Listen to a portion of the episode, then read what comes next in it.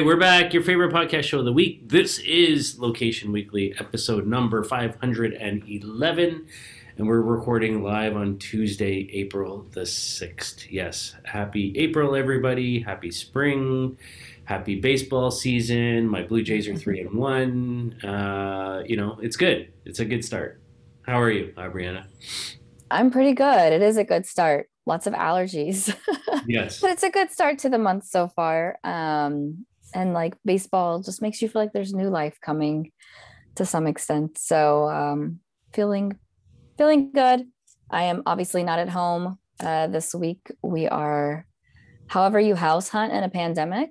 That's what we're doing. So we are out and about, you know, masked up and trying to be as safe as possible and make things happen. But uh, yeah, there's there's definitely not a guide on on how how to do all this stuff in the middle of a pandemic so much less without a pandemic right so we're yeah. just uh just kind of trying to roll with it and make the best choices we can but yep we're we are good so Awesome. Awesome. All right. Well, we'll jump right into it. We have four stories we want to cover this week. First one's a, a big one, and I'll let Abriana kind of start us off with that. Yeah, so we are going to talk a little bit about Google and their FLOC or the Federated Learning of Cohorts. If you're not really familiar with what this is, this is cohorts that are um, using on device machine learning to kind of create these segments uh, that are targeting, you know, targeting based on patterns, browsing patterns, uh, and really this is how Google's planning on enabling interest-based advertising um, across the web after the end of cookies. So this is very interesting. Obviously, a hot topic. Everybody's trying to figure out what they're doing once cookies go away, and and how is this going to affect them, and you know what are their options going to be moving forward. So Google just began testing this about a week ago. Um, you know, they're they're testing this across the U.S., Australia, Brazil, Brazil, uh, Canada, Indonesia, Japan, New Mexico. New Mexico is a state, not maybe Mexico, but they wrote New Mexico in the article, which is very funny. Um, New Zealand and the Philippines. They're not testing in um, in Europe yet. Obviously, across the EU, there are, you know, other concerns there. So, um, you know, the the concerns from Europe obviously are that uh, well, the concern from it's called the CMA, which is the Competition and Markets Authority. So they're obviously concerned, um, you know, from an antitrust uh, perspective, that this privacy sandbox, you know, kind of they're assessing here if the proposals would cause this ad spend to become even more you know concentrated and, and google having this further monopoly than they have even now in their eco- ecosystem at the expense of their competitors. Um, you know so i think that's a valid concern obviously and there's uh, also concerns from the eff which is the electronic frontier foundation so they were saying this is a terrible idea. This is basically exacerbating many of the worst non privacy problems with behavioral ads, including discrimination and predatory targeting, which is interesting. So to me, you know, the whole idea of uh, creating cohorts or segments based upon a group of users' behaviors that are similar is very similar to exactly what we do right now with you know MAIDs or you know whether you call that idfa um, you know, or your Google Ad ID, Android Ad IDs, all of those things that are making up those unique identifiers are typically being used in in terms of a cohort or a segment. No, no advertiser is interested in targeting one person. Um, they are interested in targeting lots of people with the same characteristics that are likely to buy their, you know, their product or service. So this is very similar to me and exactly how the the same way we've been doing these things before. Um, you know, right now they're really focused on testing. However, the origin trials are basically a way for these developers to test these experimental web features, you know, give feedback on the usability, effectiveness, functionality. You know, it's really kind of a, a QA where you've got external resources that are involved here. Um, Google's continuing to defend their approach. They're saying that, you know, the cohorts are defined again by similarities and not based on who someone is as an individual. Um, again, sounds exactly like what we have sort of right now. Uh, but Chrome is introducing a control within the browser. Actually, I think they should have launched it uh, back at the beginning of this month, so just a few days ago. So users can opt out of being included in FLOC and other uh, privacy sandbox proposals as well. So, uh, you know, very hot topic, very much uh, I think, indicative of the time that we're living in and the shift in technology and privacy and all of those things that, you know, everybody's trying to get to align in the right way. Um, and it's it's complicated. There's not really a great easy answer, but I know that it's a question that comes up a lot um, in my day job and and probably yours as well is trying to figure out what's you know where does privacy uh, consumer privacy and uh, advertising efficacy intersect, right? Like, what's that line and what's that balance? So, it's going to be an interesting one to watch. I'm sure we'll be talking more about it here. Um, but what's your take on this announcement so far? Uh, I'm not. I'm not. Uh, you know, sort of overly enthusiastic about this because I don't think it's anything you know revolutionary at all. I, I, I think at the end of the day, as you pointed out, I think that the idea of cohorts, you know, versus individuals is like like what's unique about that? Nothing right? Like that's how the industry works. Nobody wants to target one person you know to sell one person something. You know people are targeting groups of people with common behaviors to sell you know that group a whole bunch of whatever it is you know that they're going after. So you know i, I think the notion of of coming up with these audiences or these cohorts and kind of going after them in that way and kind of having you know sort of this argument that it's you know we're going after group versus individual. I, I, you know, to me, what like there's nothing really interesting or, or different about that, right? I think um, everybody's trying to find their way around, you know, you know the the changes to these rules and and the it's for the cookie free world, um, and I think um, you know there's going to be a number of different approaches to this. We've seen and we've talked about you know some of the companies in the location ecosystem are kind of going to, away from SDKs and into server side type of implementations to get at the data in different ways. I was just reading about um, another initiative called Swan. I don't know if you've heard about this one. Uh, that's just out in the marketplace right now for public feedback and testing. So this is uh, it's uh, it's backed by uh, Pubmatic, OpenX, and Zeta and um, basically it, it's a it's more of a consumer consent model or or uh, you know sort of the idea of, of personal data vaulting where you say here's what i'm interested in advertisers that want to engage with people that you know have expressed those interests can do so and you know sort of that's managed through this sort of network environment what they're calling swan. Um, so i think that to me makes more sense this idea of sort of matching based on consent um, as opposed to sort of you know sort of watching behind the scenes and building groups and audiences. You know i think we're we're at that point now where people realize their data has value uh, the advertisers you know have been sort of just taking it freely and doing with it as they please. Um, and and those days are gone. And and now we have to figure out new models and, and, new ways to sort of not only get the data, but include the consumer. I think in the in the sort of value uh, ecosystem around that.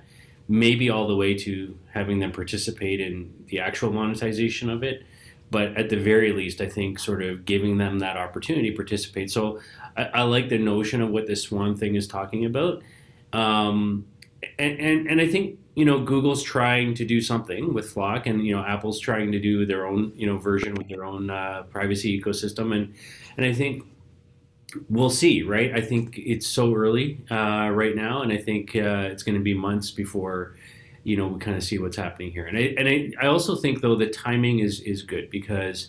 Um, you know, people are still mostly home, mostly shopping online, mostly you know, in, interacting, you know, with brands online.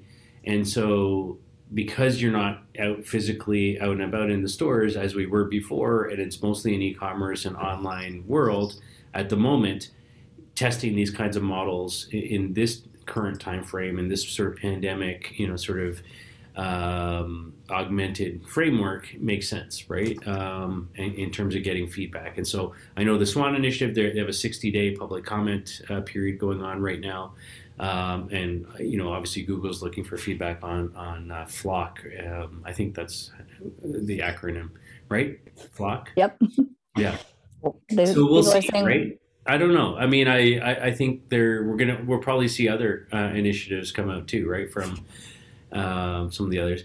I, I'd be interested to see kind of what the the large ad agency community thinks, right? We haven't really heard a lot from the likes of WPP and and you know those types of uh, of companies out there um, on kind of what they want or, or what they anticipate as, as sort of uh, next steps, right? Um, and maybe some of them will come out with their own. I don't know, right? I mean, it's it's, it's not beyond the media buying companies and the ad agencies, the MediaComs and Starcoms and these kinds of guys out there, you know, to develop products, right, or develop solutions. Um, so let's see what, what comes from that segment of the market too. Yeah, that will for sure be interesting. I mean, they a lot of the time they have access to their clients' first party data anyway, so they can, you know, use that to to create models, you know, for their own um, you know, advertising there and and trying to figure out what works best. I think they're in a good position to kind of know what's the reach going to be through different approaches, what's the scale going to look like. Um, but yeah, we would love to hear feedback if you fall into that category on your thoughts on this. Alrighty. Um, okay, let's go to our second story now. So we're going to go talk about beer. Yes, uh, you know it's, it's spring is here. Patio season's around the corner. You know, sitting around having a beer is, uh, you know, is an activity that uh, that uh, people are looking forward to. I am sure. And uh, there's a company out there that's developed an augmented reality platform called Beer Scans, one word, uh, that layers on top of, in particular, cra- the craft beers out there. So this isn't mainstream sort of Budweiser and Molson and whatnot. This is you know sort of targeted at all the sort of the craft beer industry. Um, and kind of layering an augmented reality marker into the packaging and the labels uh, that are going on here, just to create some fun and some engagement uh, as you're sitting there enjoying your favorite craft beverage. Um, so they say, imagine looking at a beer can and noticing that it's slowly getting darker all by itself, um, you know, uh, or you know some you know animation is coming out of it, uh, you know, that's sort of tied into the the theme of the brand name or something along those lines. Could be a video playing, could be anything really, because it's augmented reality.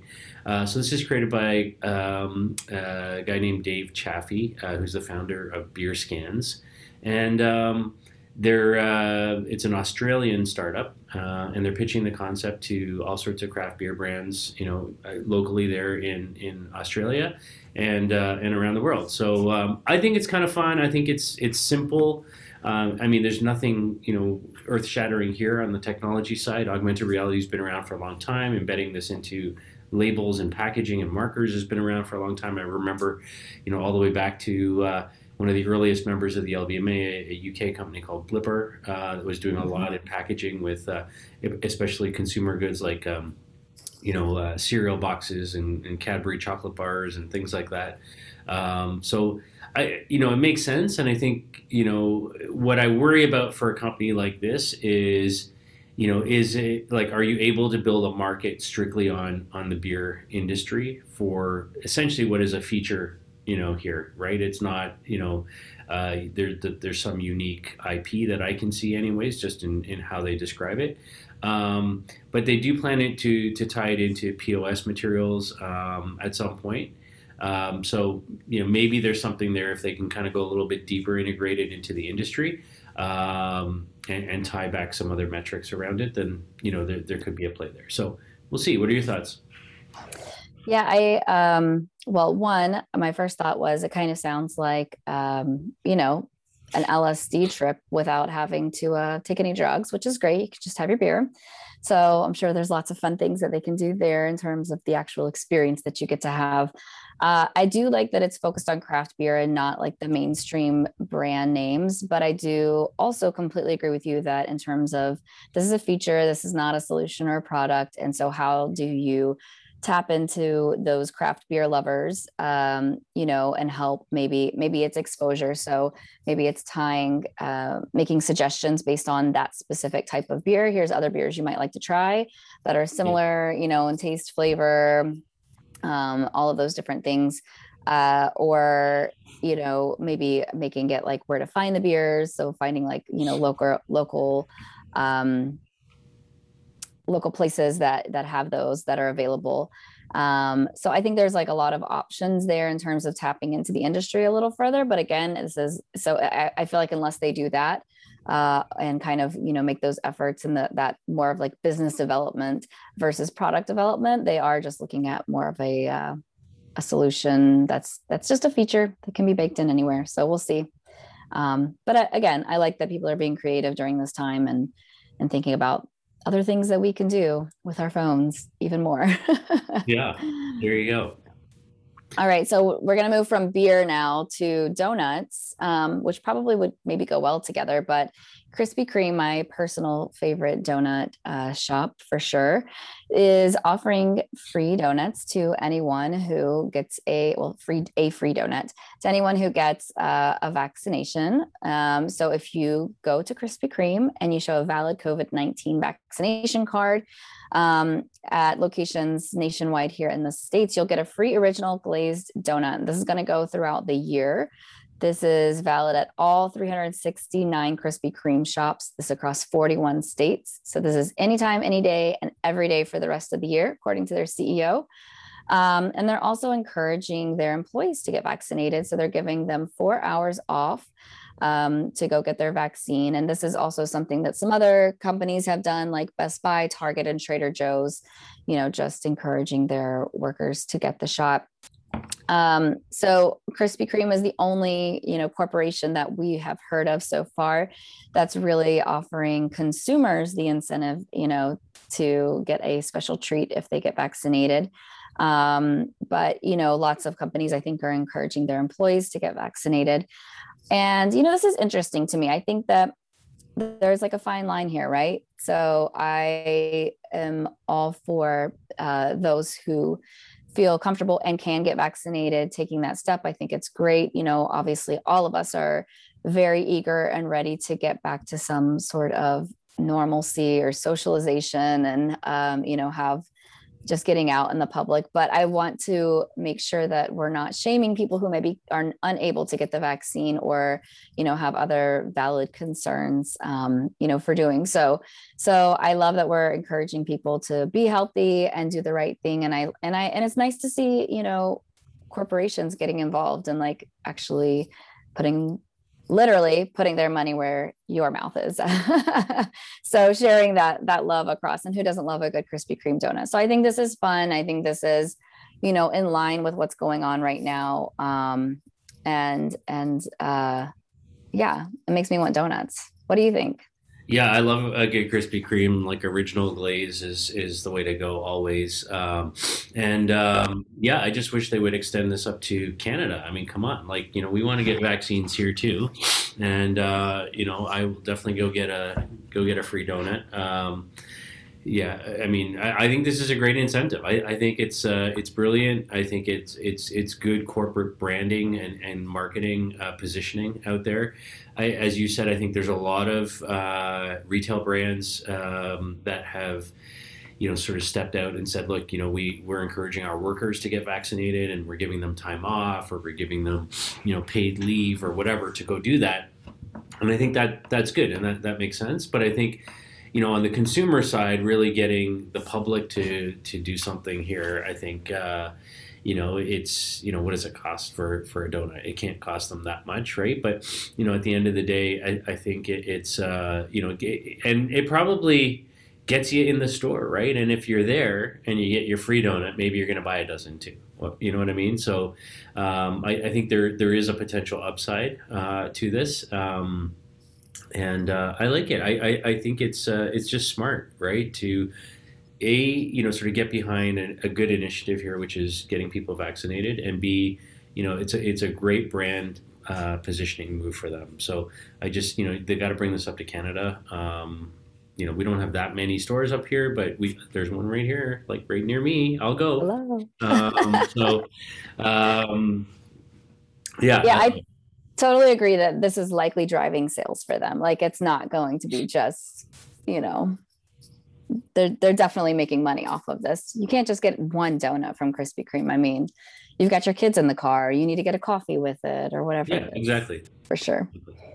All right. Uh, our final story for this week is a, a, little acquisition that we wanted to talk about, and that is Ground Truth. Uh, you know, a, a mainstay in our location industry here um, has made an acquisition of a company called Addy. It's spelled A D D Y. Uh, they're uh, a online local advertising marketplace. Um, and um, I didn't see any specific numbers on on the value of the transaction. I don't know if you saw anything, uh, but um, I think this is interesting because you know if, if, you look at the sort of space that Ground Truth has, has played in over over the years, right? Um, you know, and I put them in that sort of category of the big three, you know, of uh, location ad targeting platform companies out there, right? So you got them and Verve and you know back you know uh, at a time you know ThinkNear and and and so on, right? So you sort of have you know those those sort of players that have been around for a long time.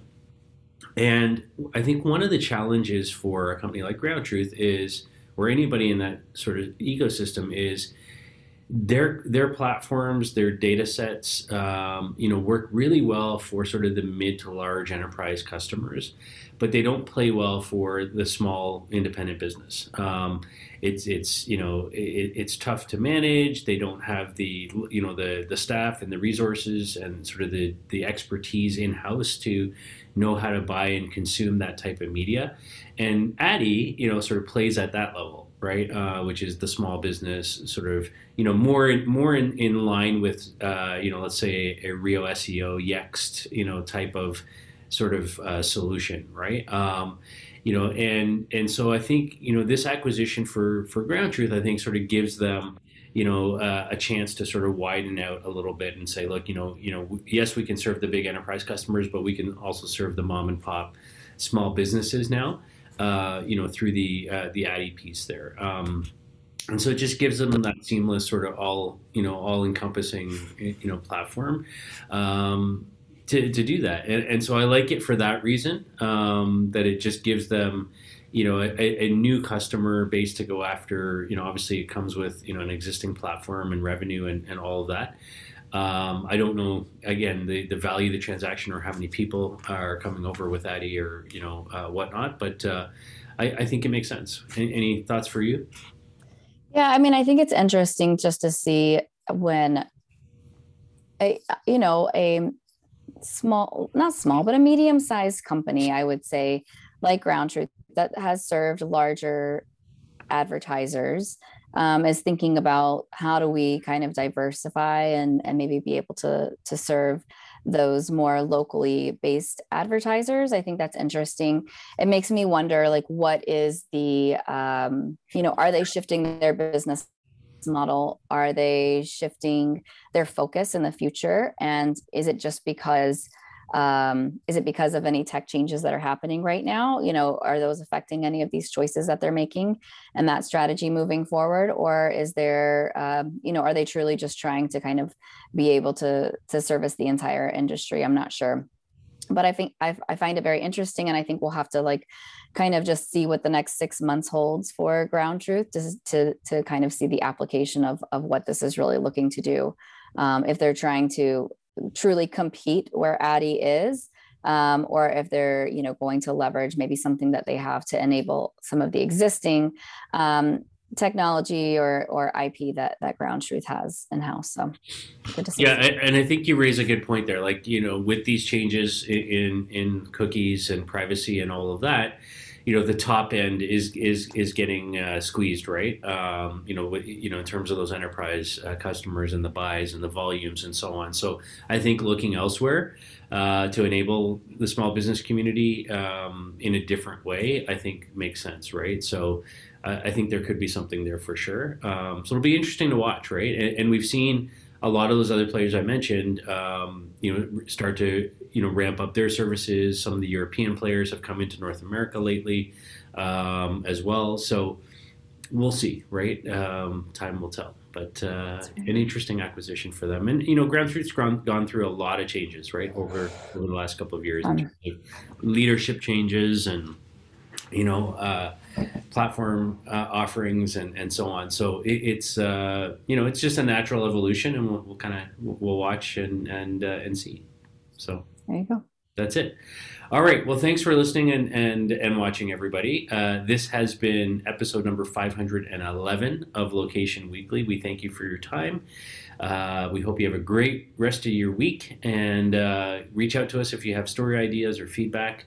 And uh, we'll see you next week for 512. Bye, everyone. Bye.